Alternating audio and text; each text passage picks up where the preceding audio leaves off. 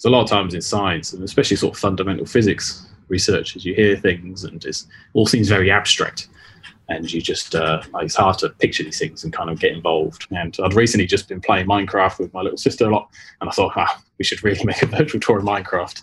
And uh, so yeah, just kind of stemmed from that, and we just went with it really. And so I'm kind of hoping that having a Minecraft thing where kids can wander around and just poke around at it, that they really just got to get appreciated for the size of these things. And this thing exists. Like we, humanity, have built this incredible machine, and it sits there listening to stars blowing up in space. So that's it. If people come away with a sense of like, oh man, that's cool, I'll be quite happy.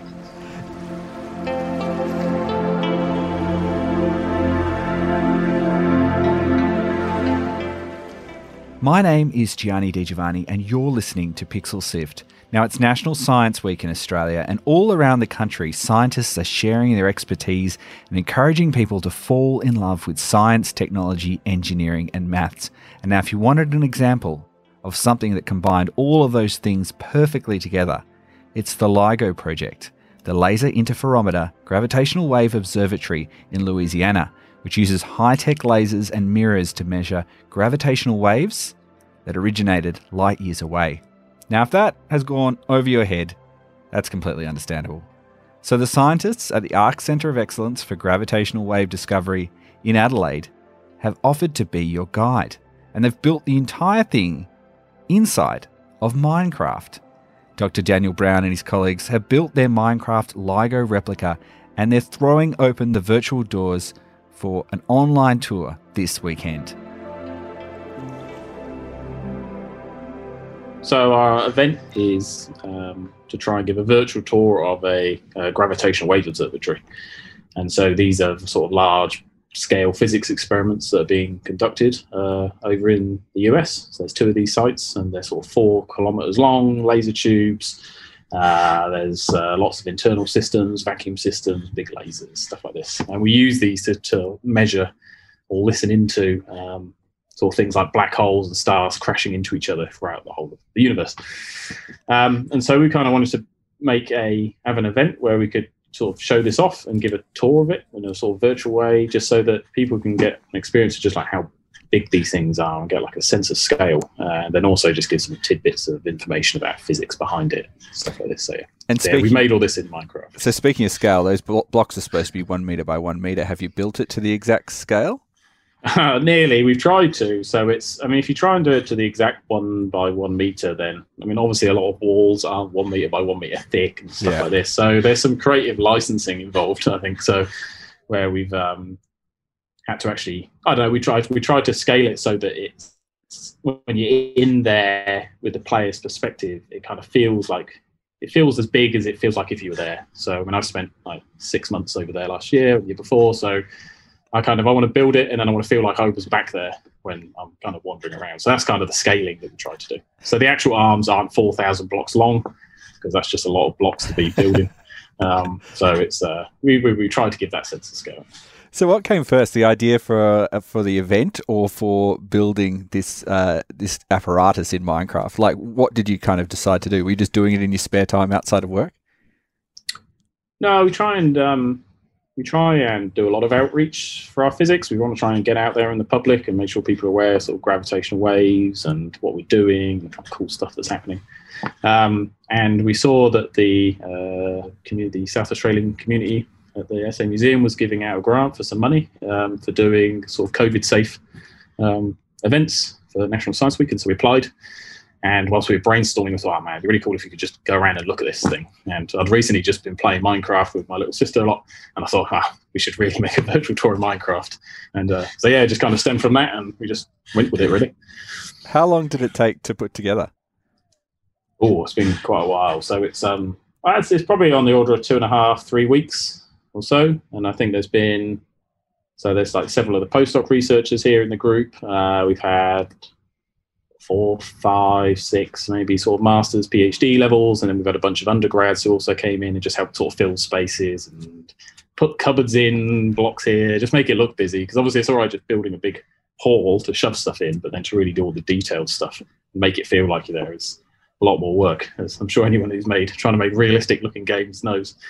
Um, and then obviously there's you're obviously limited to the level of details that you can um, uh, sort of make with one meter by one meter blocks. And a lot of the details like in the chamber, like actually in the area, is a lot finer than that. So so Carol on the course spent a lot of time doing 3D modeling and actually trying to make all these blocks individually and then stitching them all together to make all the sort of vacuum tubes and lasers and mirrors and various different optics and stuff. So yeah, it's been a it's been a fun experience. There must have been a, a fun, work. fun project for all those uh, different levels there. I'm sure there'd be heaps of people who'd be love to be in un- undergraduate level and playing uh, uh, Minecraft. Oh yeah, yeah. was, uh, come to university, play games, learn some physics.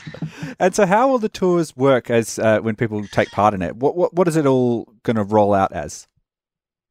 Um, so we've got a tour tomorrow afternoon, sort of two p.m. Adelaide time, and uh, so what we're going to do is do is stream. Well, myself and the student, we're going to be essentially walking people through on YouTube as we wander around this detector, explaining all the bits and pointing the interesting parts out, telling some anecdotes about actually there the, being there at the site. Um, and so people can then sort of just have this YouTube stream and just run it and just watch it if they're just interested. If they've got Minecraft Java Edition, they can also just log in and join in and follow along. They, you can just wander off if you want and go and explore as you wish. Um, just have a poke around. Uh, we don't show everything on the tour. I kind of want people to log in and sort of have a look around. Um, so yeah, so probably about 25, 30 minutes of just hearing us chat and showing you around some things, and then um, yeah, we're trying to stick around and answer a few questions. And um, what do you hope will, people will get out of it? Is it just an, uh, a way to explore this scientific concept in a different context that maybe might get them in the right frame of mind to think about this as a future career potentially? Yeah, I hope so. I kind of I hope it puts into perspective. When people hear about these things, it gives them a sort of a visual cue of what it is we're actually talking about. So a lot of times in science, and especially sort of fundamental physics research, as you hear things and it all seems very abstract, and you just uh, it's hard to picture these things and kind of get involved. And so I'm kind of hoping that having a Minecraft thing where kids can wander around and just poke around at it, that they really just got to get appreciated for the size of these things. And this thing exists. Like we humanity have built this incredible machine, and it sits there listening to stars blowing up in space. So that's it. If people come away with a sense of like, oh man, that's cool, I'll be quite happy. Minecraft's got a pretty broad appeal. Kids of all ages play this game. How do you explain to them on this tour what a laser interferometer is? Oh, that's a tricky one. So it's um I mean, it's really for trying to understand more about space, like what's out there. There's so much stuff out in space that we can't see it with telescopes. It's too far away. Or there's black holes. You can't see anything from a black hole because black it absorbs all the light. So the only way we can learn about this is really listening to it instead. So just like you see with your eyes, uh, we've never been listening with our ears to the universe, and so now we have these new instruments for, for doing that. So what is next for this project? I think for us, the next step will be trying to expand on what we've got here.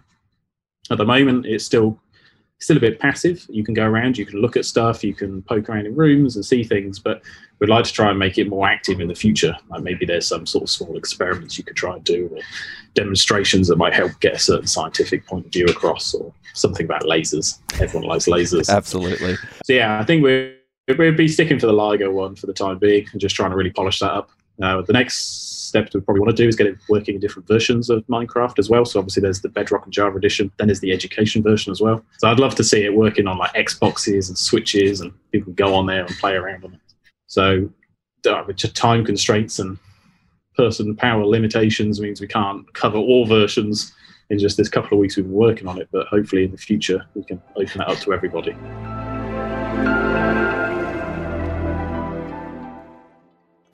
That's Dr. Daniel Brown from the ARC Centre of Excellence for Gravitational Wave Discovery based at the University of Adelaide.